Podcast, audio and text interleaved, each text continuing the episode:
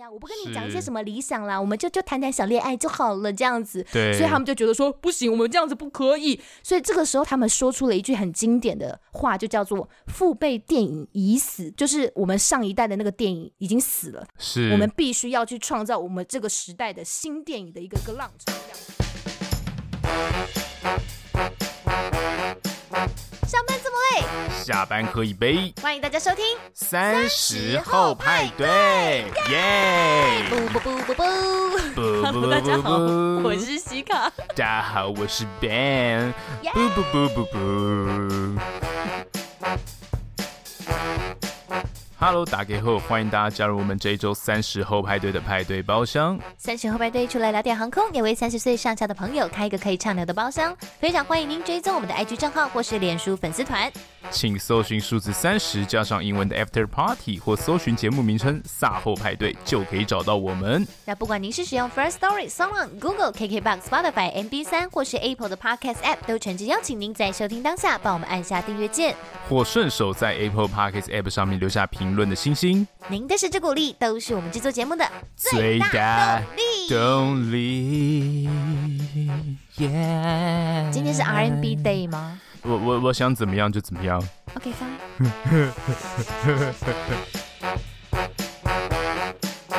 好的，大家这周过得还好吗？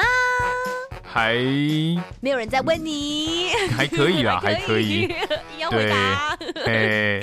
怎么样？我们上一周聊完，有有有人对你进行一些人身攻击吗？哎，对，其实我是今天早上才听这一集的，因为我一直觉得很害羞。我想说，干，我真的要听我自己的自接吗？但我觉得发现前面其实剪的蛮好笑的，因为我们用大舌头在录开场。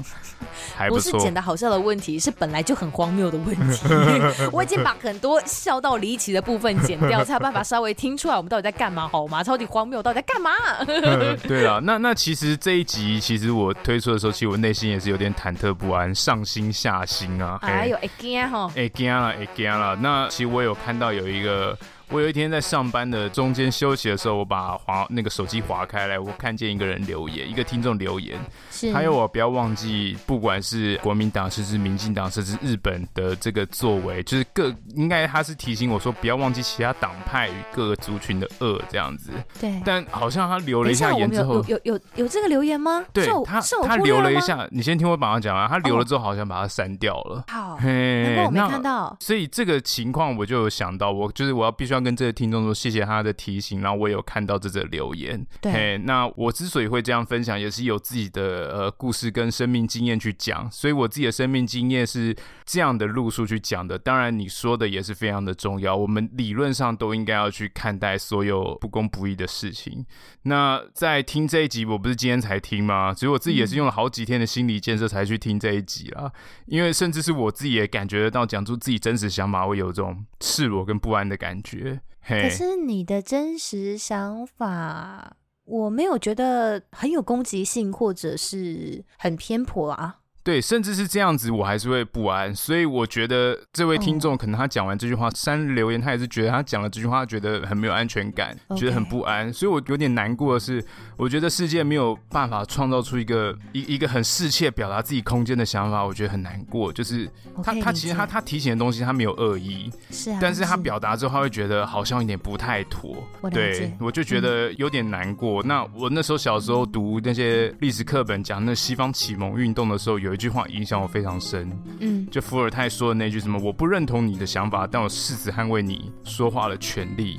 嗯、这这句话其实对我来说是一个刻在有骨子里一句话，因为我觉得这个精神非常重要。嗯，那我们就是人类，我们都有局限性。那每个政治跟社会价值观的问题，就像是电车难题，你没有一个最好的解决。你在不同的观点，你都是可以觉得它都是最佳解。嗯。所以对我来说，我我我还是觉得就是很抱歉，没有办法创造一个很好的空间跟环境，让大家可以畅所欲言的留下自己心中的想法。这样，那我也是借由这一次的事件来丢出自己的这个生命经验，试图用这个方式来带大家去产生对话，或是一点点的理解。当然过程中我也是很担心说，哎、欸，大家听了这集会不会开始对我戴有色眼镜，以后都不想跟我讲话，或是可能比较不知道怎么说话的朋友会疏离我。这一点我当然也是有稍微担心，但是想一想，如果能够制造一点点的对话，好像也不是一件这么坏的事情啊。对，所以这也是为什么我去做了这一集，然后我也是这么晚才听，因为我觉得我要是不听的话，我甚至没有办法说服我自己，我也没有办法用这样的方式去告诉你说，制造这样的环境，我很抱歉，你懂我意思吗？嗯哼，我可以理解你的担忧啦，对，嘿，可以。但我我也也许我这个人真的是有点太天真了，就是我真心觉得我们上一周的分享是很真心诚意的。嘿，那我觉得每一个人都会有自己的生长背景。那这这其实也就是我们上一集讨论的出发点，不是吗？对啊，对啊。每个人都因为自己的生命经验而去罗织出我们自己的价值观跟世界观。是。那今天不管大家是在一个什么样的环境下成长出来的，那我们后面也提及到，你的确有价值观的一些转向，或者是你愿意去用另外一个视角来看你过去曾经读过的历史等等之类的。可是谁不是呢？对不对？就是你不会永远只活在一个同样。温度的层面里啊，如果那如果你愿意，你你只愿意待在那个层面里，那那那也很好，那也没关系。但你就必须去接受，你就是只能听到这个同温层里面的声音而已。是是是。但今天我们愿意去去去阐述这件事情，而且我觉得那个心意是很重要的。而且这也是我上一节说，我觉得我们的中心思想，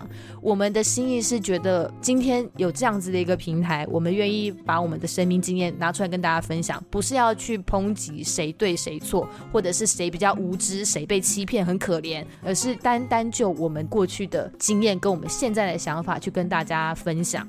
那我觉得，如果今天有人要去曲解这样的心意，我是感到遗憾的，但我也不会因此觉得那个人呃不应该或什么的，只是他也许还没有接受到我这样的心意，或者他没有办法理解，也就是这样子而已。是是是对，所以我除了那个呃我没有看到的听众留言之外，大家一直知道常常会来我们节目上留言，非常非常支持我们的热炒店老板。其实他也是自己有坦白说，他自己害怕，他如果想要分享一些故事的话，可能会遭受到呃一些其他的攻击，因为他曾经就因此。呃，雪片般飞来的攻击啊！对，我不确定他是分享了个什么样的东西。然后，其实除了热炒店老板之外。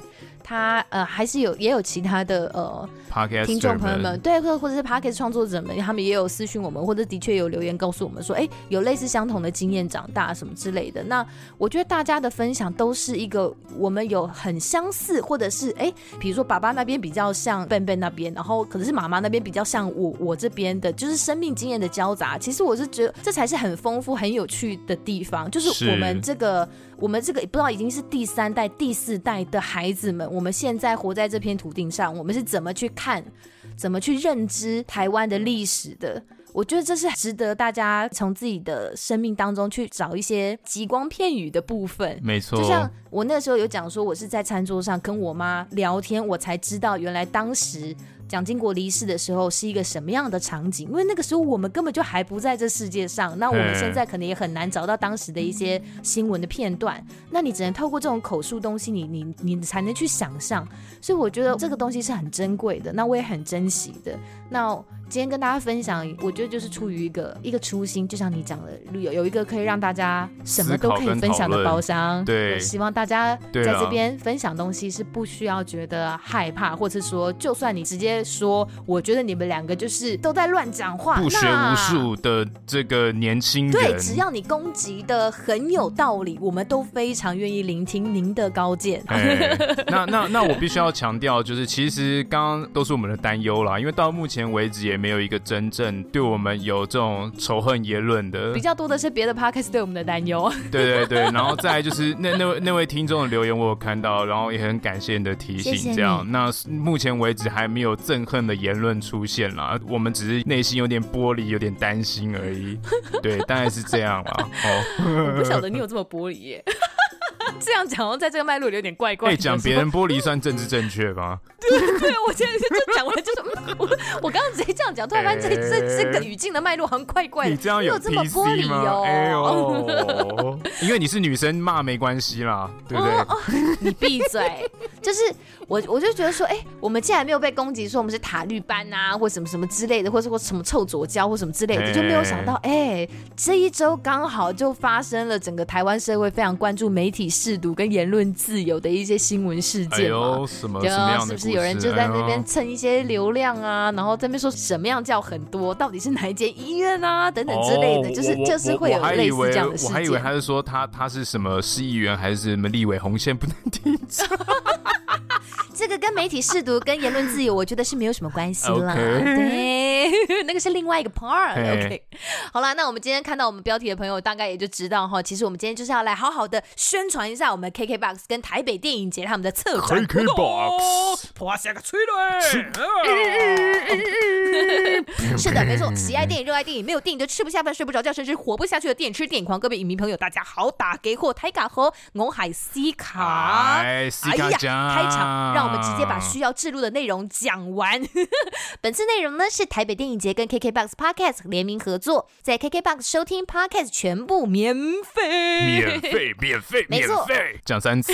然后到 KKBOX App 听节目的话，解锁活动徽章，现在还有机会得到台北电影节提供的丰富奖品。Yeah. 赶快去解锁活动徽章，赶快解锁好不好？好恶我，听你这样子的笑声，赶快解锁我的秘密，赶快解锁我的，一点都不像密码。Underwear 怎么啦？你不要弄坏人家的这个活动好不好啊？Okay, 台北电影节啦，很赞很赞。我我我是还蛮意外，台北电影节这时候会找上我们要做这种业内的宣传。我们有积极去报名啊。哦哦，也是啦。你知道为什么我们要报名吗？选我选我，嘿，怎么样？我来跟大家讲一个故事。因为我们想免费得到电影票吗？是这样子吗？不是这样子，这可能是一个 很其中一个很枝微末节的好处。好了，哦哦哦，对。那我今天讲一个故事，大家都知道我们为什么要报名。那台北电影节这东西前身是在一九八八年《中时晚报》创立的，这个《中时晚报电影奖》。嘿，那在一九九四年变成台北电影节。台北电影奖，然后在一九九六年台北市政府加入了之后，他就彻底改变，糅合了一九九八年合并中时晚报电影节奖的竞赛方式跟国际影展的台北电影节，以年轻、独立、非主流为核心价值。OK，这样你有懂吗？你，你有懂我们为什么要报名了吗？啊、你你想表达什么？你要不要直接讲？年轻、独立、非主流。我就想要听你讲出来。我们赛后派对就是年轻。独立非主流，你真的好、哦、在整体构想上的三个角度，树立极其年轻为定位的本土电影创作。OK，这样你可以理解了吗？所以台北电影节走的这个路数，但他们是影像创作，那我们赛后派对是走另外一个，我们是声音创作的部分。你是想要这样讲是不是？对，我们是 for real 文青的啦，没有在跟你开玩笑的。我觉得我真的是愧不敢当哎、欸，你竟然把我们跟这种已经是城市级影展，甚至是国际影展的这个这个 label 的东西相提并论、欸，有时候 How dare you 啊！你就是你那个脸要拉厚一点，就是要。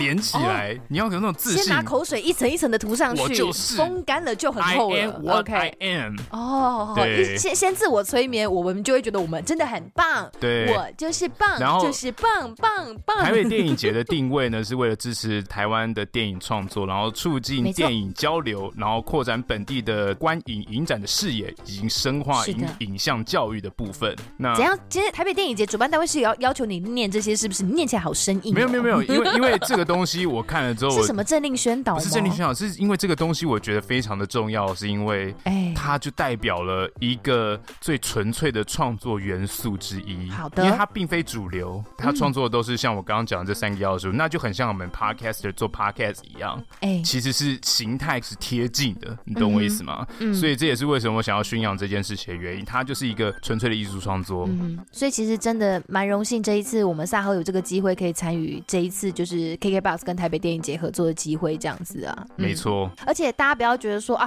听到这种什么什么台北电影节啊，就是想到这种影展之类，大家都觉得说啊，听起来好文青哦，听起来就好硬核哦，一定都拍一些很奇怪、很形而上、很哲学的那种呃实验性的啊，跨我们在 N 下的那种。酷的年轻人啊，大 T 恤的年轻人啊，绑马尾、绑马尾，戴戴黑色鸭舌帽的那种，然后留一点小胡渣，电影人，电影人，电影人。大家不要把它就是想的这么的文青或这么的遥远，大家要知道，其实台北电影节它这个奖项其实是真的是孕育了非常非常多台湾的影像创作者，不管管在哪一个方面。他们今年入围台北电影奖的赢家，其实也是大家去年就在金马奖的这个颁奖典礼上听过的电影了。像是今年入围十二项的最大赢家，也是去年金马奖获得三个奖项的影片，就是包括《美国女孩》，这个大家应该看过了吧？而且最近 Netflix 上面也有哦。对，就是大家不要错过了。而且那个九把刀的那个月老，甚至嫁好又叫做的那个月老，我身边还没有进去电影院看过了，不过好像蛮多人都说真的蛮好看的。在台湾其实也有非常非常好的票房表现，好像卖破两亿吧，就是蛮厉害的。哦，现在的国片很厉害，是不是？没有在跟你开玩笑，他是第二名，就是他入围十一项，可以算是紧追在这个《美国女孩》这部片的后面。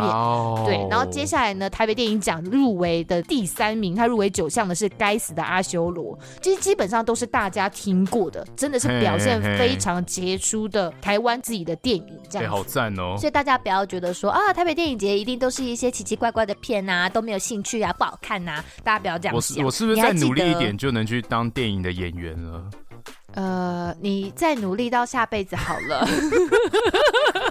你可以持续努力，没关系。只是我觉得你这辈子可能无缘。有机会选角我吧？你也要先去试镜啊！你就是 连做都没做，在那边蹲在家中一个臭宅，然后在那边，我有没有办法成为演员呢？啊，演演个阿宅也不错吧？阿宅多的是，谁需要你啊？好吧，就觉得说，哎，其实疫情这几年，我们台湾国片真的算是也是一个爆发的高原期时段哎。你还记得好像是？二零年吗？还是二一年？反正就是有一段时间，台湾的那个电影院的院线，曾经有一段时间，台湾的那个国片放映的比例非常的高。哎，对，都会播一些旧国片，说四 K 修复版。对对对对对对对对对。李安的那个父亲系列，或者王家卫系列。没错没错。反正那个时候的院线里面，基本上你就是你要去看电影，你走进电影院里面，基本上你就是只有国片可以选。但是其实大家不要觉得说这是一种出于无奈的感觉，没有，因为我那个时候台湾的影院里面的。国片都好像做的还蛮不错的，我就是有一些朋友看完，他们都觉得哎蛮有趣的，像那个什么同学 minus，还有那个消失的情人节，我自己也蛮喜欢的。我觉得拍摄手法跟概念非常的新颖，而且我觉得很可爱，而且是不是很切题？因为你的情人节。都消失了？为什么？为什么我的情人节消失了？我那时候，我我那时候做什么？我忘记了？怎么？不是我的意思是，可能你根本没有时间过情人节啊，或者是你你已经准备要没有办法过情人节的身份了。我已经要到一个没有情人的一个一个生命阶段了，是不是？对对对对对，可能就是这这类的。我觉得你把一个女性的情爱史想的太狭隘了。哦，对不起，我错了。Yeah! 这是个什么样的年代？不是啦，所以我觉得那个时候，哎，其实有一阵子国片算是大放光彩的。那我们知道，Ben Ben 虽然是个猥亵臭宅，但他毕竟就只是一直以一个文艺青年的姿态自居呢。对，相信你应该是看过很多影展的节目吧？我很热衷文艺活动，哎，所以我常常会观察自己的腋下是不是有出汗。好的，我觉得我们今天讨论就到这里结束了。反正大家就是知道台北电影节很棒棒，大家赶去看吧。等一下，等一下，等一下。对啊，那那其实我要做这一集之前，我有观察历年的台北电影节的参奖影片。哎，然后意外的发现，其实有好几部我都曾经看过。对，像是电视台的国片台常常会播《运转手之恋》，还是屈中恒演一个计程车司机的，跟那个哎那个叫什么？那那个女女警察是那个日。本演员，我现在突然想不起来，那个中千惠哦，不是不是 广 九九井，不是是九井吧？我忘记了，反正就是《运转手之恋》这部片非常也是非常的好看。我立刻帮你查啦。好，你你立刻帮我查，我记得是九警。转手之恋。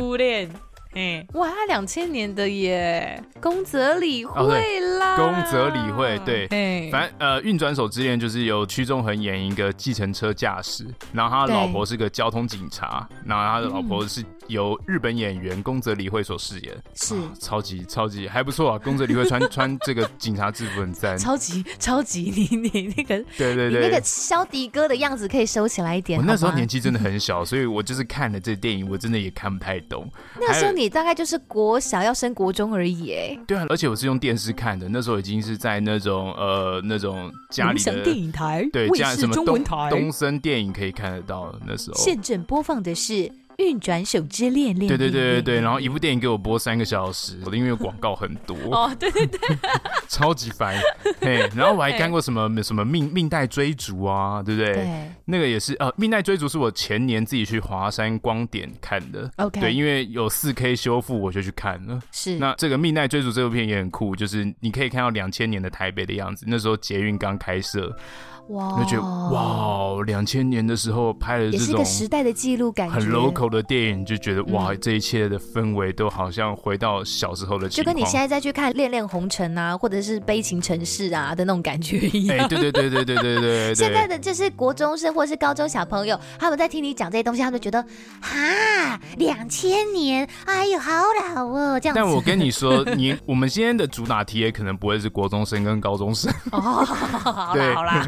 我只想呛您老而已了。对，那再来就是我历年来看，就是像什么黄昏清兵卫啊，什么啊，反正我就是莫名其妙看过。你就是会看到，但你并不是锁定每一年的影展，然后特地去购票去去这样看的，就对了。哎、欸，没错。但是我周遭有些朋友，他们真的是影痴，他们是每年都会去购票去看的。我完全理解。对，但我不是，嗯、我只是就是有时候会看到一些电影，因为我小时候蛮喜欢看电影的，我算是看了非常多电影长大的人。嗯哼，很多东西也就是小时候看不懂，长大才会看懂。我懂。哎，那比如说像你有自己。喜欢的国片吗？或是有什么小时候看不太懂，长大就看懂的国片片吗？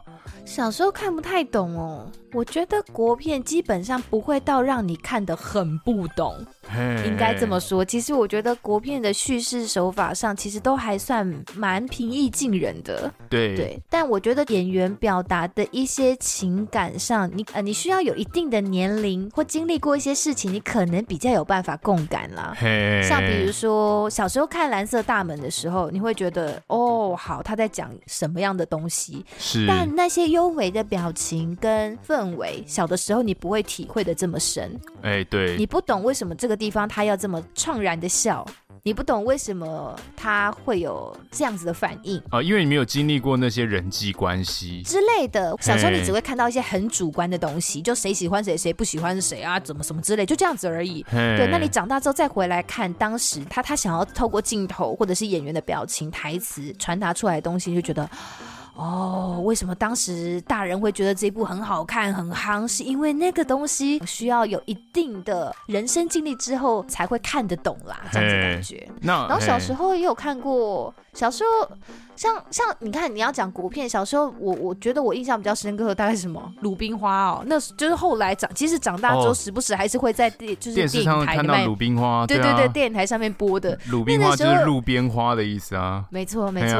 然后它其实。呃，鲁冰花它的叙事也是很也是很简单的，它它的它没有什么太多的呃复杂的人的人际关系或什么叙事手法。可是小时候你只会觉得哦，就死啦，就穷啊，好像很可怜。但你要长大之后回去看，你才会感觉到啊。这种很很真实的电影纪实类的创作，对贫穷的乡间，明明有才华的人却被淹没在这个时代洪流里的那一种悲伤感，就是还是会觉得哦，我懂了，古阿米，我懂了，我懂你了。哎、欸，你你讲到你讲到鲁冰花，就让我想起我之前看过 YouTuber，那 YouTuber 他是电影师，然后他说回访。回访当年鲁冰花拍摄场景的现在是怎么样？哎、欸，是很酷。就是他有边讲说啊，这边就是之前拍摄的地方，然后就到了那个现场，嗯嗯嗯、然后去实地重游一下，然后把那些场景在台湾的场景，欸欸、对对对，那那个还蛮不错，我还蛮喜欢的。鲁冰花他们拍的那个学校是真的那种，你你现在可能也很难看得到那种超长的那种学校、欸。那所学校还在哦。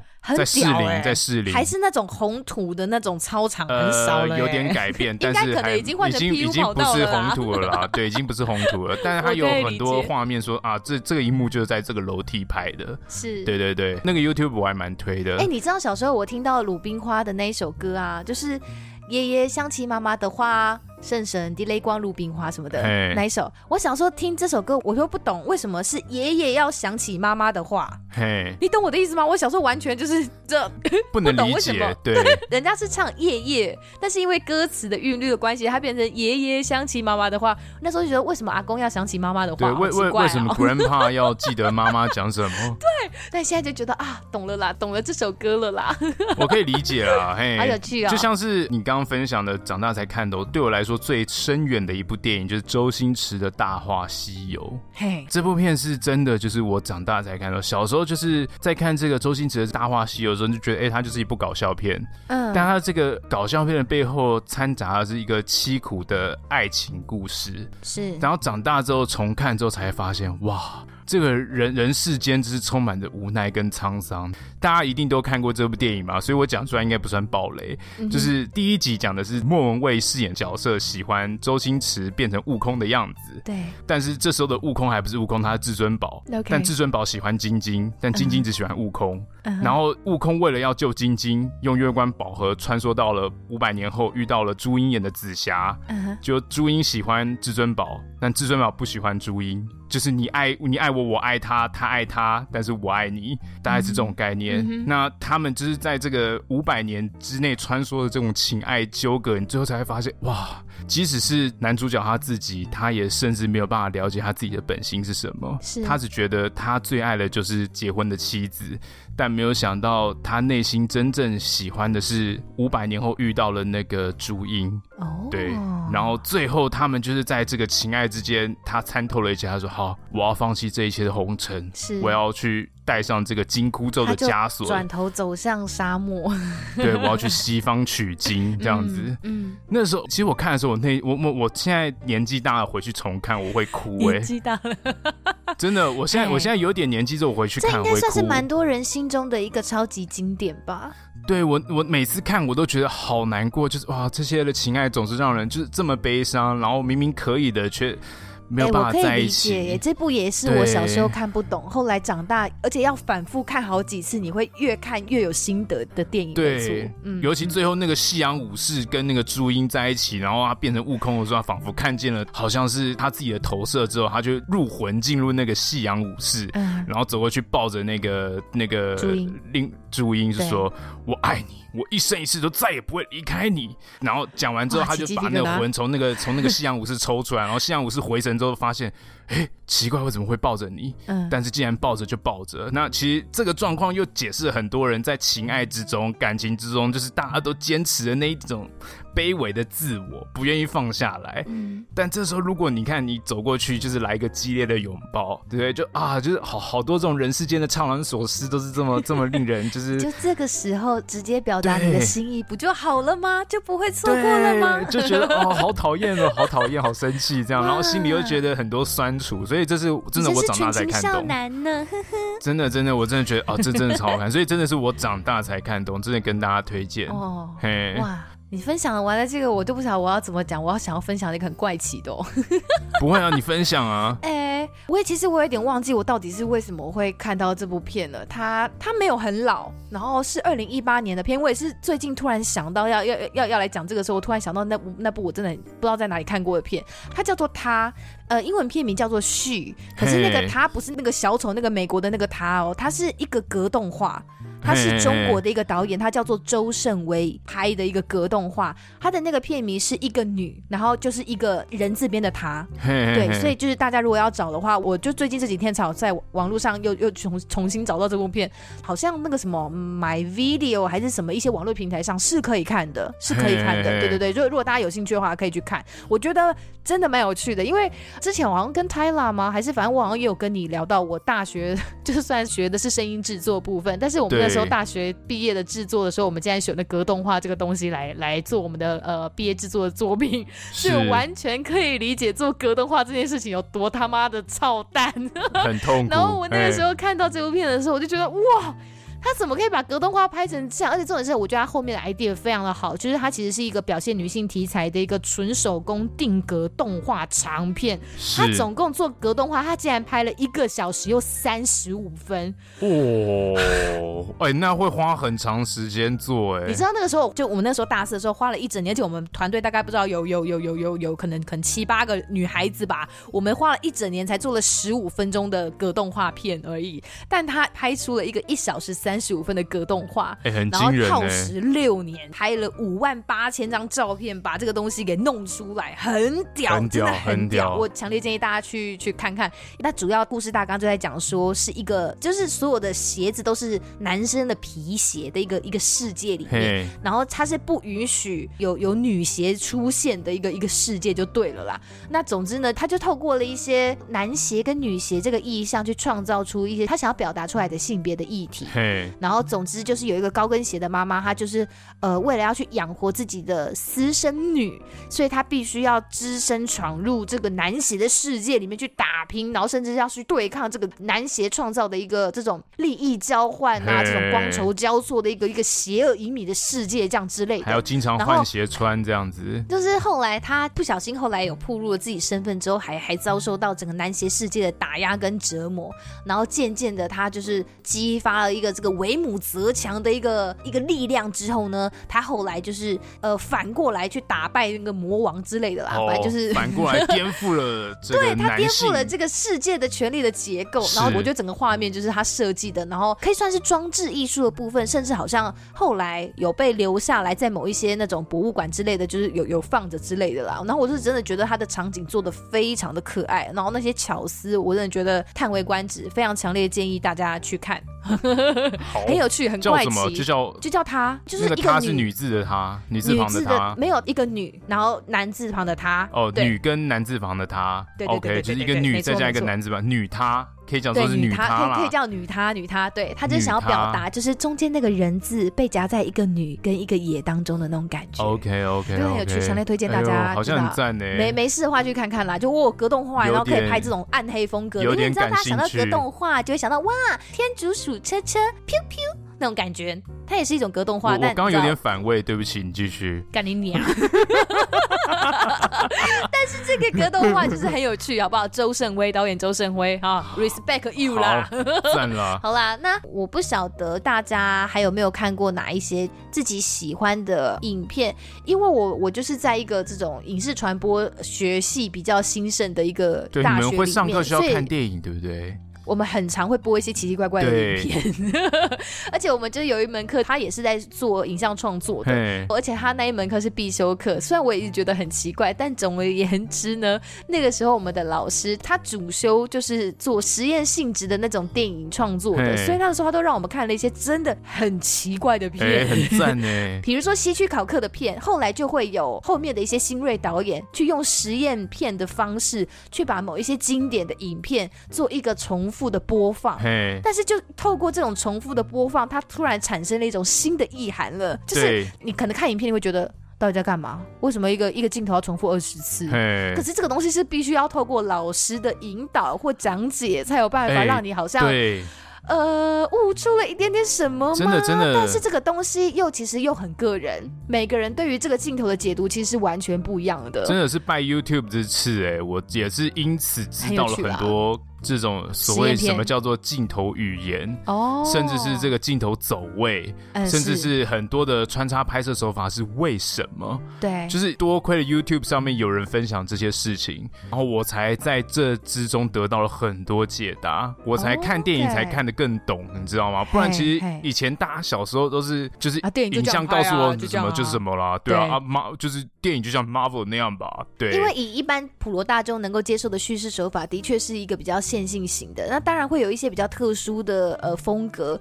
或者是特殊剪辑的，大家会觉得哦哦很吃惊，可是基本上它不会到太偏门、太冷门。但是实验性质的电影真的就是很实验性质。如果大家有机会看到的话，你真的会觉得一头雾水的，那就是实验片了吧？我猜。很新锐，很新锐。然后那个时候我们的戏班也超常会放各式各样的海报，或者是一些影展的那种库卡资讯，你知道，他们就摆这样一个一个桌子，然后摆超满的这样子。哦，好赞哦。然后就有很多贴纸可以拿。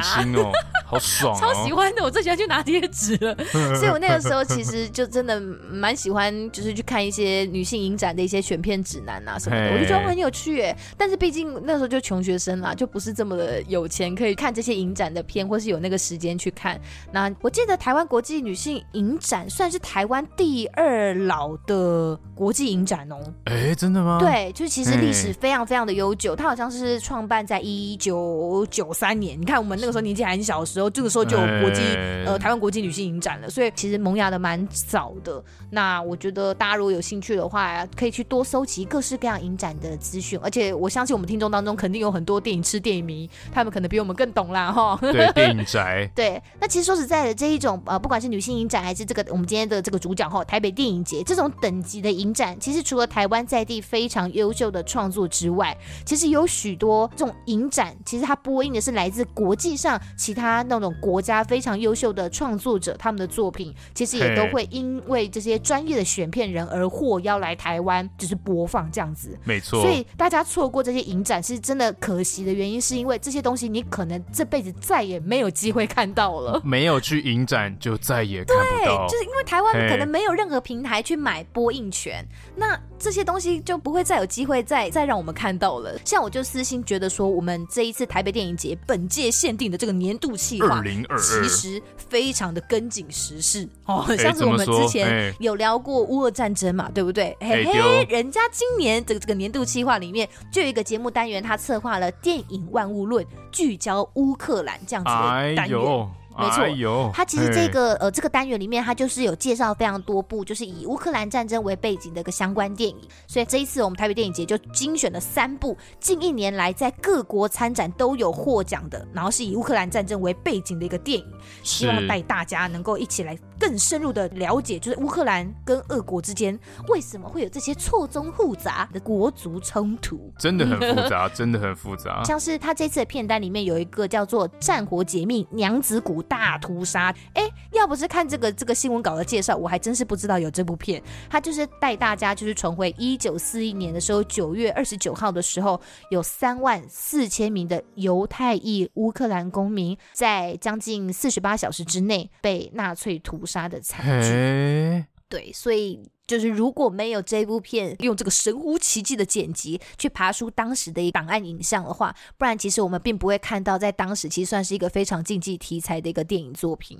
所以我这部片我自己是你知道偷偷收入我的小片单里面，好想看哦这样子。OK。然后另外两部跟乌克兰战争相关的叫做《噩梦的倒影》，他在讲的是顿巴斯战争为背景，有一个战地医生，他那个时候在东乌克兰那边被呃算是被俘虏这样子啊。后来虽然后来。有被放出来啦，可是就是你知道这种、哦、这哎、欸、这我知道，欸、我我我知道这则新闻，我知道这则新闻、欸，对，就是他就是在讲这个故事，然后但是你知道人总是会有一些 PTSD 或什么之类的，所以他其实是有一些创伤的，所以就是他他可能就是在讲这个部分。那《噩梦的倒影》这部片，好，那第三部纪录片呢是叫做《顿巴斯壕沟纪实》。哦，他的导演本身他其实就是战地记者出身，然后他是直接前进到战地最前线去拍摄那边，你知道壕沟内的士兵要如何面对这样子每天不断袭来的炸弹啊，或者远处传来的那种爆破声音，他去拍这些战地士兵们的日常这样子。哦天哪，哎，好想看哦，是吧？我就说吧，你会有兴趣吧？对啊，这真的要不是因为这一次台北电影节有去做这样的节目单元，然后去让这些影片来台湾有机会被大家看到的话，可能我们这辈子。都不会有机会看到这些影片。然后另外一个专题呢，叫做“经典重现德国新电影六十周年”。哦，呃，这个专题我自己觉得蛮有趣的是，它也是会播放一些台湾非常难得一见这种德国新电影浪潮的一些早期的经典。其实我在看到这个之前，其实说实在，哎。我也是不晓得什么叫德国新电影浪潮啊，对啊，我我也完全不知道。对啊，什么什么新电影在呢？对，但是今年为什么它叫做六十周年？是因为呃，当时哈德国新电影浪潮开始的一个渊藪，它就叫做奥伯豪森宣言。奥伯豪森宣言当时就是在一九六二年的时候发布的，所以今年二零二二年刚好是这个奥伯豪森宣言发布的第六十周年。所以我这次影展策划了这一个六十周年的这个专题，也是非常非常有意义。那跟大家讲到这里，我想。想说呃，所以为什么我要去看呢？一直在讲的奥博豪森宣言到底是什么东西？所以我想要在这边花一点点小小的一个篇幅来跟大家解释一下奥博豪森宣言是在一个什么样的时空脉络之下，让一群新锐导演决定要在这个时间点掀起这样子的一个文化运动。我觉得诶，可以激起大家更多的兴趣，这样子啦。然后呢，其实这个奥博豪森宣言哦，这个东西是在当时德国的一个奥博豪森电影节上面发布的，大家可以想象成就。就是有点类似，可能五十年之后会有个什么台北电影宣言之类的，就是有点像台北电影节上面突然有一群人做了一个重大宣布这样子。然后当时就是二战之后一个冷战时代的开始。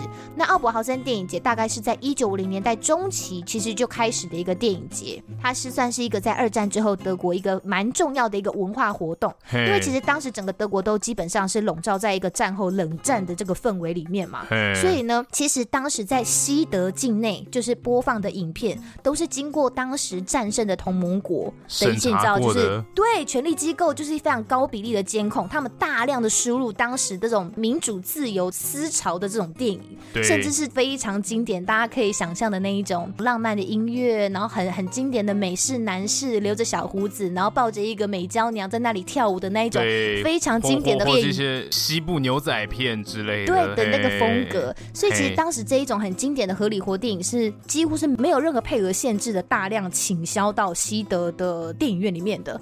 对，所以其实当时对于德国境内他们自己本土的影像创作者他们来说，这样子完全没有限制的大量的输入你们这种美式的宣扬民主自由价值的影视作品，其实不过就是复制了另外一种。复制另外一种文化，另外一种意识形态霸权而已。对对对对，就像因为他们他们其实才刚经历过希特勒嘛，所以希特勒大家知道那个当时就是一个很大名鼎鼎的宣传部长，就叫做 Joseph Goebbels 嘛，戈培尔，戈戈培尔。如果看看大家怎么反，新闻部长，没错，他就是个宣传部长。总之那个时候他们两个其实也就是极力的在宣传他们的法西斯主义。那他就觉得说，嗯，那你们现在做的事情其实不就是你知道，就有点旧酒换新瓶嘛，可以这么说吧？嘿，你也只是用另外一种意识形态霸权来灌输我们，你们想要我们幸福的一个意识形态而已，不是吗？所以当时一些在德国境内的一个你知道比较有比较影响力的人，哎，比较有新一代思思维的这种呃影像创作者，他们就觉得说不行不行，我觉得我们现在本土制作的电影，因为那个时候就是本土制作电影都打不过就是美美式的那一种大制作的那种电影嘛，所以他们自己本土的小电影就会开始走一点比较，就是讲一些小情小爱啊，走一种逃避主义啊，我不跟你讲一些什么理想啦，我们就就谈谈小恋爱就好了，这样。子，对，所以他们就觉得说不行，我们这样子不可以。所以这个时候，他们说出了一句很经典的话，就叫做“父辈电影已死”，就是我们上一代的那个电影已经死了，是我们必须要去创造我们这个时代的新电影的一个一个浪潮，这样子。嘿嘿，所以当时的那个奥伯豪森电影节，其实在当时德国是少数境内会播放来自东欧那一些铁幕国家作品的电影节，所以其实真的很有趣。他在当时的社会脉络里面，奥伯豪森电影节本身就扮演着一个充斥。着这种小小微妙的一种冲突感。然后又充满这种对话张力的一个一个文化的一个场域啦，可以这么说。欸、很像很像早期那个什么新潮流诗诗社那些台湾那些，它就是一个文化沙龙的一个一个场域，没错。每个人每个文艺青年在这样的时代都会拿起笔来战斗，还蛮有意思的。对对对对对很很有趣。其实会觉得有趣的还不仅仅只是我们现在看到这一段过往的人，当时的世界各地的媒体，他们也是见猎心喜，他们那个时候就觉得哇，这个太有趣了，我一定要去采访这个电影节。所以当时呢，到了我们刚刚讲的这个发布宣言的一九六六年的时候，就有一群新锐的德国导演，他们也就是希望借由这个文化盛世，在当时国际社会上的一个能见度，所以他们就发表了一个奥伯豪森宣言，他们就是号召希望大家要硬起来，要建立我们这个新德国电影的这个风格。所以其实他那个时候就有点类似像当时的这种主流电影工业，就我刚刚讲那种经典的那种 Hollywood 的这种风格，发起了一个可能还不到革命，但他就是吹起了一个反动。一个号角，希望让大家能够意识到。这样子强大的文化工业持续输入在我们德国境内的话，可能会带来什么样的影响？这样子吧。是。那为什么这一群当时的导演们会有这样子的思潮？其实也是跟当时的呃德国的一个，比如说哲学跟社会学的思潮是有一点点关系的。因为那时候二战之后，德国社会里面的大家知道很流行的那个法兰克福学派，他其实对于当时的社会其实是有提出很多的辩证的。那当时呢，在那二十六位联署发表这个宣言的里面有。有一个很有名的叫做亚历山大·克鲁格这位先生，他是个导演，但他同时也是一个大学的社会学教授。他其实那个时候是跟呃法兰克福学派的一些更大名鼎鼎的哲学家关系是很密切的，所以你可以想见。这个导演他其实他的思维是跟当时的那一些法兰克福学派的那些，比如说大家常听到的阿多诺啊、那马库斯啊，或者是等等之类那些社会学派的人，其实关系是很密切，所以他的思想可能其实是有一点点，你知道，浸淫在那样子的社会氛围里面。那这一次的我们这个台北电影节里面，这个单元吼就有收录亚历山大克鲁格他的作品，叫做《昨日女孩》。昨日女孩。他在讲的好像就是当时的一个东德女孩到西德的一个故事，我就看到一个简短的介绍，哦啊、对，就像那个韩国那个电影啦，从北韩跑到南韩这样子啦，我要活下去哦，就有点类似那种感觉，因为那个时候跨越柏林围墙基本上是要冒很大的的危险的嘛。总之我是觉得哎蛮有趣的。那这个呃亚历山大克鲁应该说他其实算是这二十六个导演当中的一个代表人物，就是他们当时都是经营在这样的学派思潮里面的，所以其实可以想。当时他们这样子兴盛的这种批判理论的呃思潮之下，他们对于呃美帝的这种文化工业的批判力道其实是是蛮强的，所以他们其实对于我们现在身上的武器，就像你讲的学者或者是作家，他们会拿起笔来。那对于他这些影像创作者来讲，他们就觉得说，我就是要拿起我的摄影机，我就是要去写，就是要去拍，拍出我觉得能够表达。我们这一代的人所思所想的东西，我希望可以去建立一个一个去创造不同声音的公公共领域，这样子。然后我就觉得哦，看到这一些故事的时候，我就觉得群起激愤了，你激愤了。因为其实好了，我还蛮喜欢这个学派的，哦、对，所以我就觉得说，天哪，我一定要去看。那今天跟大家讲那么多，其实就是希望说，在跟大家分享这些特殊单元的片背后的一些小元素的时候，大家不会听完就觉得说，哦，好吧，就是你知道一九六零年代，哦、我懂我懂，就是呀，老电影，对。就是不单单只是一种哇，好猎奇哦，复古电影哎的那种感觉而已，而是当你知道这些东西是在一个什么样的时代脉络下拍摄出来、产制出来的时候，我觉得看他的眼光可能就会不一样了，就你知道会增加那个兴趣嘛，你懂？哎，对，其实理解时代脉络还蛮重要的。对啊，好啦，一九六零年代，好年代了，推一下。没错。好了，那讲完这么严肃的呢，其实我们这次主办单位也是非常的用心，因为他有提供一个机会啦，就是让有兴趣的，就是创作者们可以先去看看，让我们抢先偷看。哎，我自己看完的感觉，其实我觉得还不错哎。哎，我们看了两部嘛，一部是菲律宾片，片名非常的可爱，叫做《林阿玛卡赫》。林阿玛卡赫，卡卡赫的那个卡是 C U T，对，英文叫那个 Leonard Will Never Die 啊，对对对。另外一部是那个什么第第三次求婚，是不是？对，第三次求婚，它是印尼，算是一个新锐女导演的一个创作，怎么样？心得如何？其实《利亚曼卡号》我觉得还不错，就是它整部片是弥漫着一个。复古电影的拍摄手法，没错。对，那其实这些复古电影，它超可爱。复古电影的这些拍摄手法，现在已经很难看到了。哎，是整部片的那个色调氛围跟它的那个音效、声音设计都超级 old school 的，很像七八零年代那种香港武打片的氛围。对，就是像香港武打，因为我从小就是看电影长大，所以它就是充满这样的氛围。比如说，那年代没有这么多先进的高科技。会让你就是有很多的 CG 画面变得好像哦，什么什么画面都很精美，甚至会让你看不出破绽。那个时候就是破绽就很多。对它，比如说它会有那种重复播放的复古方式，就是以前低成本的时候要显示人很多的画面啊，他们可能雇佣十个人在镜头前面跑。但是这个十个人跑的镜头，它会重复播放个三次，代表这个车 人龙很长，你懂我意思吗？那个就是那个年，仔细看会看得出来的。对对对，而且因为剪的很粗糙，你会看得出来，他这画面重播了三次，他只想表达人很多。那个年代就是这样。还有就是像是呃镜头突然的放大缩小，就你会聚焦在那个人身上，那都是对对很古早的运镜法。然后另外嘛，卡后他糅合了非常多的元素在其中，是你可以看得出来，他这个导演一定非常的热爱电影。电影是要把所有电影最经典、最好玩的东西全部都都糅合在一起，装在里面了。所以你你你可以说他可能没有一个很完整的重点，但也有一个重点，就是他非常的喜欢电影，还有这边就是散发出了满满的这种快乐、快乐的氛围。那除了重复播放的方式，还有就是打架配音。以前的武打片打架，所以配音就啾啾啾啾啾啾，有没有？对对对对，或者那个拳头挥出去会那种，哎，你觉得很像哎，你觉得很像哎，对，就是就是就是以前 以前的这个打架所以配音的，那其实那香那时候香港的武打片厉害到配音还不能表达力道，那如果今天是一个动作片。你要怎么样在画面上表达力道呢？嗯、所以那时候香港的这些邵氏电影、这些电影工业的人想出了一个方法是什么？对，用面粉。所以你在早期的香港武打片，你都会看见为什么打出去会有粉，会有，因为那个就是来显示力道的东西。他必须看到那个击破那一块空气的那种感觉。对，或是你打到对方身上有那个粉的咻，是那种感觉，就是哇，这就是这就是复古经典啊！这个这整个运镜整个方式，然后还有就是呃，像经典的床戏也是，你就想说，OK，这一段要上床戏，然后床戏也真的来了，然后床戏也是经典的，就是那种。背脊的肌肉的阴影，然后女生的手去摸男生的背，这样由上往下滑。哦，你看这个东西都看得特别仔细耶，哦、都都都是非常 classic 电影经典的表达手法。对对对，觉得我我我觉得很棒。对，那当然，它后面的过程有点像是开放式剧情啊。是。剧情当中，它不断的有一个地方在不断的重复说，哎，看不知道哪一个剧情比较好。对。那就是让我这种游戏阿宅有一种好像我在玩游戏，可以选择哪一个路线的走向会有什么样的剧情一样。没错没错没错。好像很很有意思，就会觉得哇，这个电影其实蛮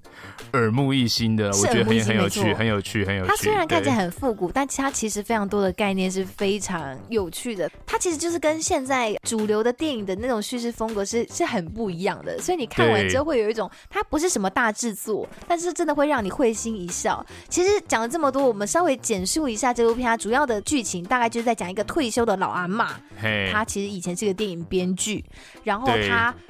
非常非常的热爱电影，他可以为了要去买路边的那种电影的那种录影带还是 CD 之类的，他就是不把钱拿去缴家里电费的那一种阿嬷，你知道吗？就是执着阿嬷这样子。但是某一天他受了伤之后，他竟然意外的穿越到一个没有完成的一个电影剧本里面。是。但是其实他这个电影剧本的创作，其实是因为他这个电影创，呃，应该说他创作这个电影剧本里面的男主角的名字，其实是他当年因为在一个意外而走掉的大儿。儿子的名字，嘿，就其实有一种感觉，像是妈妈也想要透过这个剧本，让自己的大儿子能够在这个电影世界里面继续的活下去的那种感觉。是是是。所以他其实也是有一点点这种在讲亲情元素这个东西在这个里面的。没错。虽然整个电影的剧本它是走一种武打吗冒险的这种感觉，可是他因为阿妈后来就穿越了，所以又有点又有点小搞笑的部分在里面。对。然后甚至说后面还有一个歌舞，哎，我真的是不懂哎。而且我发现 八零年代的人穿的好帅啊！我现在看完之后，我想是是我想要去买一件喇叭裤跟 Converse。我觉得我看到他们那个整个 dress code，我就觉得他就是在模仿席维斯史特龙。对啊。你还记得第一滴血的时候那种感觉吗？就那种开襟衬衫，然后整个人都这样油油亮亮，然后不知道那个到底是汗还是油的那种皮肤，你懂啊？然后头发一定要都湿湿的。但那个，但但先讲那个年代是 霓虹年代，那个年代穿荧光是不会大家觉得你怎么样的，大家都是爱穿荧光。那个年代很帅。哦，而且你还记得那个电影中的女主角是老阿妈，可是她是有点类似剧中剧嘛，所以剧中剧的那个女主角出场的时候的那个装扮跟妆容，你还记得吗？我记得啊。Oh my god，她就是就是花都是花的内衣，不是吗？对，非常的复古哎，她就是我妈结婚的时候当年的那种新娘妆，对，很赞啊，很赞哎，对啊，超级可爱的。我就觉得以现在这样子的年代，你要再去拍出那种复古感。不是一件容易的事情，欸，你真的要很了解，或者是你，你找不到那种很多史料，你找不到那个色号的粉饼了，粉粉条，以前是用粉条上妆的。OK，蛮喜欢的，推荐给大家。那相较于这个《恋阿妈开喝》，它其实带着一种温馨风趣，甚至是有一点点奇幻的元素。刚刚有讲到的第二部，我们也有去抢先看的，这个是由印尼导演叫做卡蜜拉安迪尼他执导的这部电影叫做《第三次求婚》。没错，其实这部片它整体在叙事上就相较的是比较。接近现实一点点的，对，他其实就是在讲一个呃非常聪明的一个优等生，他的名字叫做 Uni 哦，Y U N I 对不对，对？Uni，他的片名也是就是叫 Uni。欸，Uni 长得很漂亮哎。超美，她好漂亮，她、啊、真的很美。很美对，她其实呃，我觉得整个电影的叙事脉络就跟她的片名其实差不多一样，就是等于说你在整部电影里面的从头到脚看，你就是看着 Uni 历经了三次的求婚，对，而且对象都是不同的男人。嘿，然后我觉得整个求婚，它这个东西在这个电影里面扮演的一个角色，就是女孩子要不要接受求婚，以及她是否结婚的这个身份，其实会影响所有片中的女性的生命。以 Uni 来说，最直接的就是影响他是不是可以继续升学的一个权利。对，所以你会感觉到，到了适婚年龄之后，呃，年轻女孩子要面对到的压力，竟然是如此的排山倒海的时候，你就觉得哇哦，在这种东南亚国家的偏乡，甚至是一些第三世界的国家里面，其实你可以发现，女孩子的成长过程当中，受教权，不要不要讲受教权，也许还有包括很多其他的权利，其实真的都不是与生俱来的，都不是理所当然的权利。那所以在影片里面，我还记得 Uni 的学校里面有一个很鼓励他升学的一个女老师，对不对？对。其实我觉得她在里面的一个象征，就有点类似，呃，Uni 的一个理想型。就是如果他未来持续去升学，可以持续精进自己的话，对，他也许就会成为一个这样子的角色，而且甚至后来老师也的确为了自己要继续去进修，然后就离开学校。我觉得其实导演虽然没有琢磨太多，但是可以感觉到，当老师宣布这件事情的时候，感觉像是狠狠赏了 Uni 一个耳光那种感觉。而且我我我的解读是。在这个世界你，你你就是好像他表达一种无奈，就是你在这世界，你的女性这么坚强，但最终这个环境可能还是不需要你一个这么坚强的女性的存在，所以他会请你可能去另请高就什么的。哎，就是会有种种现实把女性一拳打趴。对对对对对，好像透露了这样的讯息。你还记得那个时候有一幕是老师跟他讲说，我觉得你成绩很好，你一定要努力获得就是大学的奖学金，但是大学奖学金申请的其中一个条件就是申请的女孩子必须是未婚女性。我那时候觉得，哦，真的假的啦？真的有这样子的奖学金的限制存在吗？也也太过分了吧？对啊，嗯，但是其实说实在，你在那个剧情当中，他们安排的，比如说呃，穆斯林宗教团体，其实它对于人们的生活影响是非常大的，甚至是深入学校的呃活动里面。对，你还记得片头的时候，竟然那个时候什么穆斯林宗教团体还说要帮女学生做什么贞操检查什么之类的吗？嘿嘿嘿然后甚至还去限制他们学校的那个什么吉他社，还是什么社团活动的。就是宗教对于人民的文化娱乐跟身体控制，其实都涵盖在这些宗教的教义底下了。所以你可以感觉到，Uni 虽然是一个很优秀、很聪明的一个孩子，是，可是他对于这个世界给他的枷锁，他还是有很多没有办法去挣脱的部分。对。那我觉得导演也试图在一些方方面面去试图让大家理解 Uni 的个性，其实是，其实他也蛮叛逆的，你不觉得吗？对啊，他很爱偷东西。他会去偷，他会去偷同学的东西耶、啊，他很坏。我觉得他故意安排 Uni 很喜欢紫色的东西，应该也有导演自己的深意。是，因为人家不是常说，可能会喜欢紫色的人，就是比较精神状态可能比较偏激，或者是人家常说精神病的颜色啊。要要怎么难听的话，好像是是这样。对，但是反正我就是觉得说，哎，导演有透过一些安排去去设定 Uni 他的一个内心的小小小冲击这样子。而且其实 Uni 那个时候没有满十八岁，却要跟着就是你知道法郎姐姐去夜店里面跳舞喝酒，其实也有点像是那种硬要硬要让自己成长，硬要去体验。对对对，对对对对对，就是一种好学生，但是我想要表现出我我，有自主权，我，我很我很酷了这样子，我可以自己控制这一切的这种感觉的那种挑战。可是即使他对于世界有这么多的质问。但是到了这样子的适婚年龄的时候，你就会发现现实一直强迫 Uni 要去面对这些转折跟挑战。像我觉得我很冲击，我觉得第一次求婚的那个男的就就算了，我也不晓得他从哪里冒出来的。但是第二次求婚的那个对象，他就是一个已经有太太的老男人。对。然后竟然他还说，如果可以在新婚夜就是证明 Uni 的贞操还存在的话，他可以再多给一些钱。对。哇！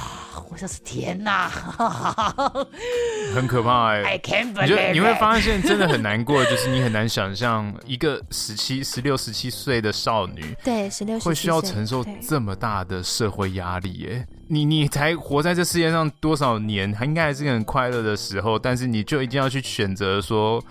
我是否要结婚，或是我的未来会不会因此而有一些巨大的改变？这这个好，而且我的身体为什么可以被感觉像是称斤论两的在在在讨论？对，但那在那脉络下就是这样，你就觉得哦天哪！没错，他们里面的所有的让我真的倒抽一口气的对话，他们里面的人看起来都好稀松平常哦。对，明明就是有有老婆中年男子，然后中年男子。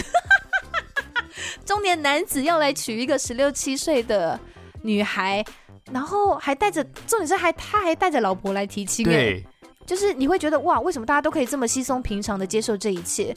然后甚至是已经不止一次在片中常常有提到有年轻少女被强暴的可能这件事情，我都觉得等等，就是一个疑问而已吗？没有人要去把加害者绳之以法吗？对，反而大家在检讨是说，哎、就是，她怀孕了，然后怀孕了是不要跟她讲话。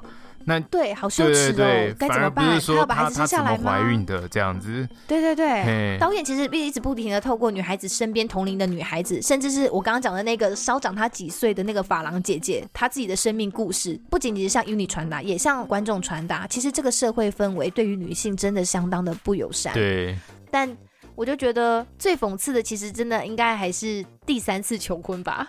你还记得第三次求婚的对象是？是他暗恋很久的一个人。对，哎，你不要先爆雷啦！Okay, okay. 你不是讲到这边都爆了很多雷了？我觉得 最后一个才是最爆雷的一个部分。就随着剧情发展，大家会觉得相对来讲真的是一个很讽刺的对象。可是我觉得这也是导演的一个很巧妙的安排。他其实是去点出，不管是生理女还是生理男.你都会在这个父权体制下成为受害者。啊，就有点像是。我是护家盟，但是我我是 gay，没错，但 他必须在这个社会氛围下变成去迫害别人的其中一方，是是是，对，所以你会觉得说，哎，导演是希望透过这个安排去传达给这个社会一个更完整的意义，就是我不单单今天是要讨论女性在这个体制下的一个位置而已，我也想要把所有就是在这个体制下可能会受害的人的样貌放进来。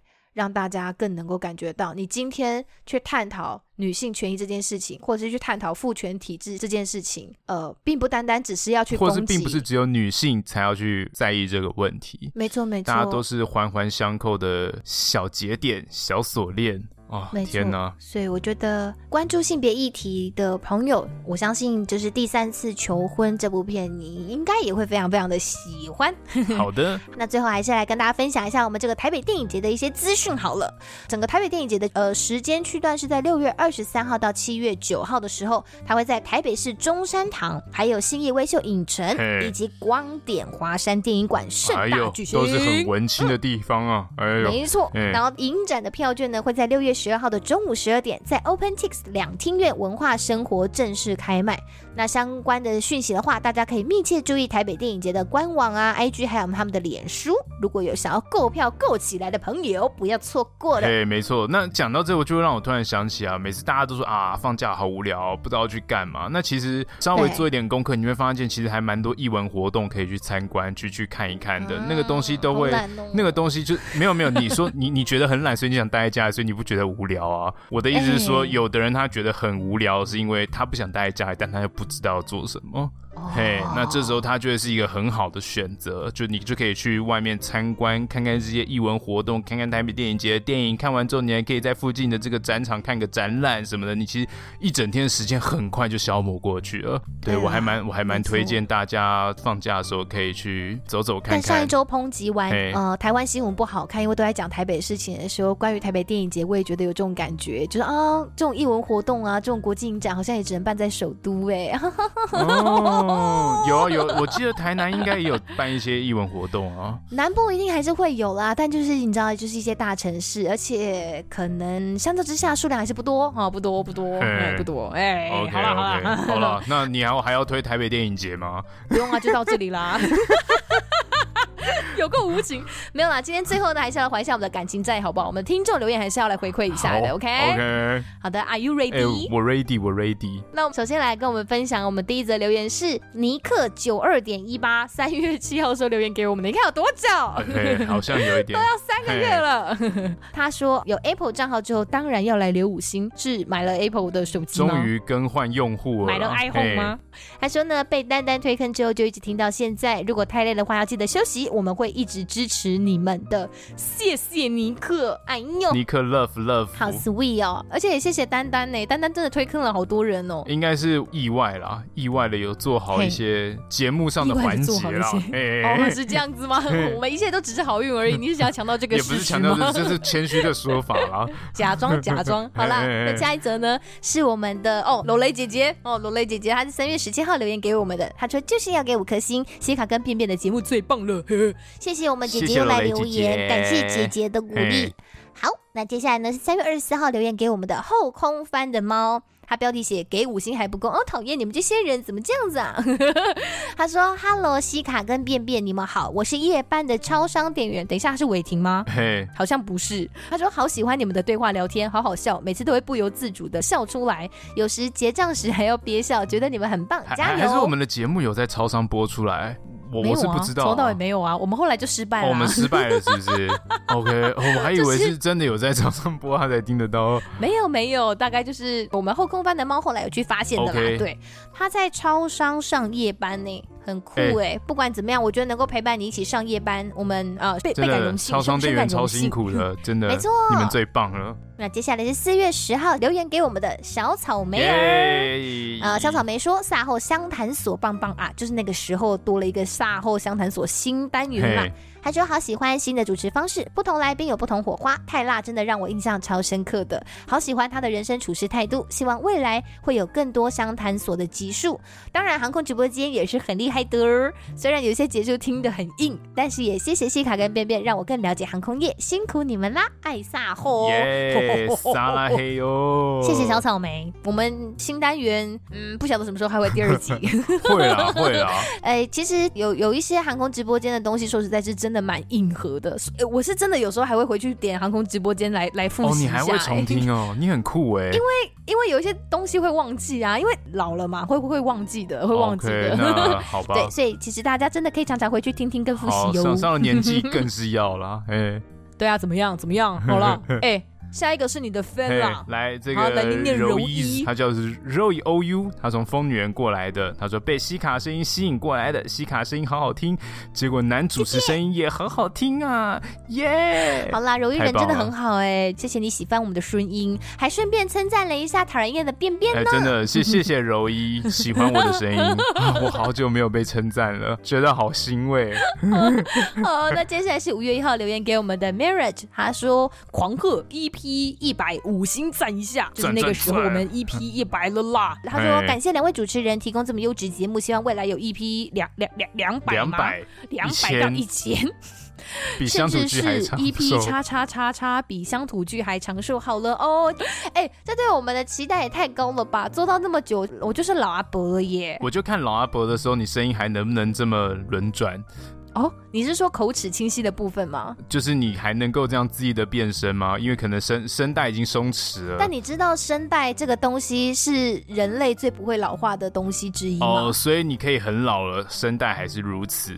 我跟你讲，你你讲这个话，你就是看不起我们的配音界们的老师们。而我没有这样讲，你不要你不要这样子把我的话引过去哦，我从来没有这么说。我真的是很喜欢这样子挖坑给你跳，不能这样乱讲哦。哎呦，没有啦，配音老师是真的很厉害，但是我可能就没有这个功力。没错没错，有可能那时候可能真的就是有烟嗓了啦，老人嗓，那时候可能就没有办法带小女孩了哟。啊，我知道那时候因为长时间的吼叫丈夫跟孩子，导致嗓门坏掉。你怎么知道我会有丈夫跟孩子呢？那个时候，喂。哦，这 这这只有你自己能开你的玩笑了。我真的是一直不停的在节目上就是这样子乱讲话。对啊，你你我我 好了，你不敢讲话对不对？我真是无话可说。对，我真的我没有办法说这这方面的别的事情啊。对，那接下来下一则呢，一样是五月二号留言给我们的听 Yulina Miti，好，名字很长。Yulina Miti，他 哦，他也是从疯女人过来的哦，谢谢疯女人聊天室哎，真的是上了一次之后就是带我们飞飞。他说一听之后，Ben 的声音太好听了，推。没错，以后如果我会用更好的这个麦克风录音的话，我会让大家知道。那集可能会试出很多关于我的声音的，希望大家需要我念什么，我就用我的声音帮大家念出来，这样子。我不会帮你上架，你在说什么？我也不会帮你剪辑啊！你开什么玩笑？哦，很像，没有啦，真的谢谢听 Yulina Miti。我是真的有点好奇，就是到底从疯女人那边过来认识我们的听众朋友是男生居多还是女生居多？哎，因为我我真的很好奇，其他节目你们的听众群像到底你知道性别比例是什么？因为你知道我们的节目现在男生更多了嘛？就以前大概是五十出比四十出这种概念，但现在就是变成是六十出比三十几，真假？所以我想说，我我我们做了什么东西这么反女性吗？为什么没有女性朋友要来跟我们当朋友呢？可可能你出场时间要再多一点吧？哎，我觉得已经够多了，我觉得是你的声音要多一点才对。哦，是我出场时间再多一点，你搞错了吧？对啊，你搞错了吧？OK，好的。还是你现在要公开一些什么东西让大家知道呢？好，没有，我是个直男，我是个直男，可恶，没有跳进来。好哦，那接下来呢，一样是五月二号留言给我们的戴尔大叔，他说西卡是我听过最多声带的女生，然后便便是我看过最会猥亵的男生了。啊，是开玩笑的啦哈，便便讲专业的时候帅惨了，恭喜百集，耶！谢谢谢戴尔大叔的称赞啊，真的，这也是我这个不断坚持的目标了。对，好，对，就是又一个呃完美的态度，完美的距离猥亵。这世界不要让大家觉得不舒服。我不会，我觉得很不舒服哎、欸，你没有做的很好，你知道吗？对不起，请不要告我。那这一次呢，九十要追你的这个线上见面会也是大叔跟这个 FM 台湾哦非常辛苦一手促成的，所以真的很感谢戴尔一直都很提拔我们这个小小的节目哈。希望赶快就是让笨笨去你们节目上跟这个贤玲姐姐喜相逢，她会很快乐的哦。好。好好好兴奋！好了好了，那个喘息声可以收起来。我在深呼吸，是深呼吸。好，是深呼吸。I don't care。好，不是喘，深呼吸。好，那接下来呢是哦，我我也也是我们的老朋友啦。哎，其实，在讲接下来这几则留言之前，我有稍微挣扎了一下，就是到底要不要在节目当中呃念出这些留言。但是我觉得还是集中在这边做个回应好了。那实际上他们留了什么言？因为我就扛拜在一起嘛，总共有三则左右。那我就。不细念好了。总之呢，其实就是他们对于看起来应该像是呃针对我啦，就是他们对于我的我在节目当中的主持风格，他们不是很满意，所以有一些其实已经不止一次会来留下他的想法跟指教。那我觉得不管怎么样，很谢谢他愿意告诉我他的想法。然后呢，戴尔昨天他也因为我就就就就有分享了一个东西嘛，那他昨天就写了一篇文章，就觉得他也点出了蛮多像我们这样子的访谈性节目，其实会。很常遇到的一个小困境，就是其实我们有有蛮多听众可能会去抨击，就是我们的主持风格很吵，或者是说，哎，为什么你们主持人很常要去抢来宾的话，这样子很不礼貌，很不尊重来宾这样子的一些状况的。那我觉得戴尔大叔他昨天就写了一篇文章，非常帅气的给出了一个回应啦。那我觉得也的确在某一些谈话的过程当中，也许你会觉得说，哦，干可以不要不要那么吵，可以不要一直打断吗？就是也许你会觉得是我插话，所以没有办法让来宾或者是像。贝贝是我的伙伴，可能没有办法让他们讲完，呃，他们想要讲的话。那今天如果我们是在线上录音的话，抢话其实我觉得是在所难免。那我也会尽量把它剪。的分开一点点，因为我们就是其实这个东西是可以调整的。可是如果呃今天是在录音室大家面对面的状况下，我的确会比较难把话搭话的这个部分剪得这么干净。那除了这个技术上的无法突破之外，其实我也承认我一一定会有这个节奏上掌握的不是很好的时候啦。那其中当然就有一位听众朋友，他就有留言说哈觉得这样听下来很烦躁，然后觉得很不专业。那我也觉得说，哎、欸，的确我真的不是专业主持人，没错啊。谢谢你对我抱持着这样子的高标准来看待，所以让你觉得不是很舒服。但我也希望我们的听众朋友可以相信，大部分我张嘴的时候，其实是我认为我应该去掌控这个节目的节奏的时候。那我也觉得，其实有时候我们可能主持人的工作就是要去帮助来宾刚刚可能呃比较发散的一个回答来做一个总结的时候，呃一个起承转合吧。就是总结了上一段的东西，对，那也许他刚刚没有回答到我们原始的题目想要问到的东西，所以我必须去引导他进入到我想要他回答的那一块。的时候，我可能就会做一一个中间的插入，做一个转换的一个概念，因为我希望我们今天的讨论是可以比较聚焦的。对，那那总而言之无所谓，也许你你的感受就是这样子。那好了，谢喽。是。好，那下一则留言，你要不要来念念？J J J J J Jason Decent Love。Yeah。对，那他的、欸、他是来自香港的耶。对，他是来自香港的朋友。哎、欸，我还没去过香港哎。哦哦，你还没去过吗？对，我还没去过。他说 Ben 的干话真的很好笑。他说从他。那边知道你们后一直在听，跟慢慢回听之前的，哦、很喜欢你们。每次在巴士上听 Ben 的干话，都忍不住笑，然后给了一个捂脸的那个表情符号。他一定觉得说讲这种谎话真的是很不好意思。然后他说西卡跟 Ben 的吵架也很可爱，希望你们越做越好。哇，对，怎么会有人觉得我们在吵架呢？我就在诋毁他，没有吵架，不是拌嘴哦。哦，你这样真的很坏。哎，我这样真的很坏吗？你刚刚一个空白，然后就不接，然后害我在那边好像真的是个拍杂货哎，你真的很烦哎，你才烦好不好嘛？对。好啦，哎、欸，真的这样算下来，真的有蛮多是从疯女人聊天室那边认识我们的。只能说，疯女人聊天室的听众真的很多。哎、欸，真的哎，好猛哦！谢谢，谢谢你们愿意过来听我们的节目。谢谢小蹭一波。而且我发现，其实我觉得他们真的很厉害哎，就是他们会真的会一集一集的把我们过去的集数慢慢追完哎。哎、欸，真的，就是我我记得我记得有人分享说第零集超好听，我想说靠，真假的 啦？Are you out of your mind？不要开玩笑啦！不要开玩笑。哦、然后呢，甚至是有一些那种 podcast 的重度使用者说，他终于追完之后，还说：“哎、欸，等等，我觉得你们周更速度太慢了，已经已经满足不了他的胃口。”哎，所以他就说：“嗯，我决定一次要囤多一点集数，再一次听，我觉得这样比较爽。”然后说：“哦，好好哦，你知道我们一集大概都一个多小时，哎，大家真的是很可怕哎，欸、你们真的是 podcaster 呃 greedy group，就是 addicted to the podcast。”对对呀、啊，你们好可怕哦！好哦，那接下来呢是五月八号留言给我们的 JT，有很多 T 跟很多 Y 的 JT 啊，他说加油，西卡声音很搞笑，很适合配音。嗯，当然，既然说我搞笑，谁搞笑？好好，是人人人也很搞笑，适合配音是真的。嗯，好。你干嘛？你干嘛突然这样子？我不习惯、欸。没有，我说我我在我在我在给你 credit 啊，我在给你 credit 啊。我不要啊，我不要啊。Oh, 那 好啦，没有啦，开玩笑啦。不是你突然这么震惊的，就是你知道给我一些正面回馈，我真是有点。想说你是要你是要买什么梗吗？没有没有没有没有买梗，我现在已经被害妄想症没有买梗。好啦，谢谢谢谢 JT，就是喜欢呃我的声音这样子。那我觉得哎，对啦，其实配音真的一直都是我的小小的一个梦想啦。对啊，因为其实 Ben Ben 的声音也真的是也很不错，因为一直都有在帮忙我的一个配音老师，真的很喜欢 Ben Ben 的声音，然后一直就叫他去上配音课，但他都死不去啊。配音老师我知道了，他可能觉得自视甚高吧，觉得说我这样子天资聪明的人。配音老师，快点，我也要报名。你就赶快去上啊！不行啦，你真的太忙了。你我现在不忙了，我为了配音老师，我要上。讲这种话，你真的是很敢呢。其实的确，其实闲暇时间有时候我会可能说，就是哎，帮朋友他们自己拍的影片配音啊，或者是我有一次帮我就是朋友他的新的公司录那个电话答录机。就是如果我的声音可以帮上一点小忙的话，我我很快乐啊，我很快乐，可以不收钱哦，没关系。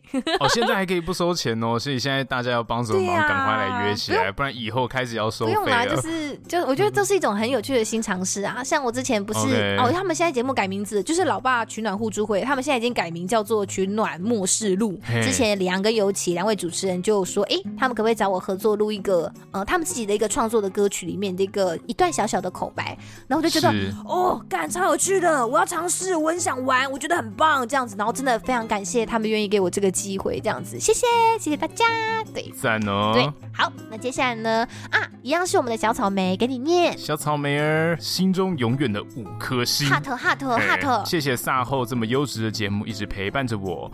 我在前面两个月被诊断出忧郁症，但在听萨后的同时，我总是可以很放松，嗯，什么也不用想，有你们在线上陪伴的感觉真好。让我不孤单，谢谢西卡跟便便，爱你们，星星星星星，给你们一百个星星乘一百，这样子，真的谢谢，小草莓儿，那谢谢谢谢你再次留言给我们，很高兴能陪伴得到你啊。那如果说你任何心情上有什么郁闷或者不开心的话，也很欢迎你就是私讯给我们的呃? Instagram 的这个 message 告诉我们，我们有空的话来一起为你分享，或是来听听你说话，或是来听听我们说话，都是不错的。我们这个小天地随时可以当。当你的树洞是是是没有问题的，没问题。其实我看到草莓这则留言的时候，我真的蛮心疼的。可是，一方面我也觉得你很棒哎，你真的很勇敢哎。就是因为我觉得心理生病其实不是一件能够轻易被别人理解的事情。是。然后你你愿意在这个小天地里面这样子跟我们分享，真的谢谢你，谢谢你。好。那今天的最后一个留言是五月十六号留言给我们的 Jerry 零六三三，标题写西卡跟便便超赞，超赞。啊，这同样身为航空人，听完最新这一集非常有感，然后听到西卡的声音，直接秒圈粉，敲完下一集啦。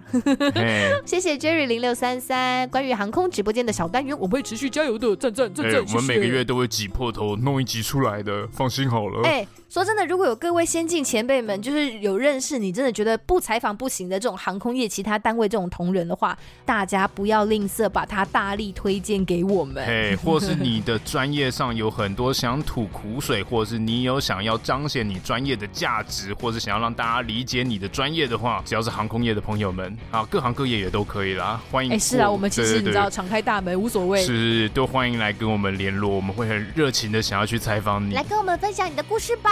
对。Yeah, 好啦，今天的留言分享就到这里喽。那大家台北电影节不要忘记哦，吼，六月十二号开始售票。OK，好的。那最后呢，一样欢迎大家到我们 IG 账号或是脸书粉丝团，跟我们分享你对于这集节目的想法。最后也诚挚邀请大家到 Apple 的 Podcast App 上面帮我们留下评论的星星喽。那我们下个礼拜天见，拜拜。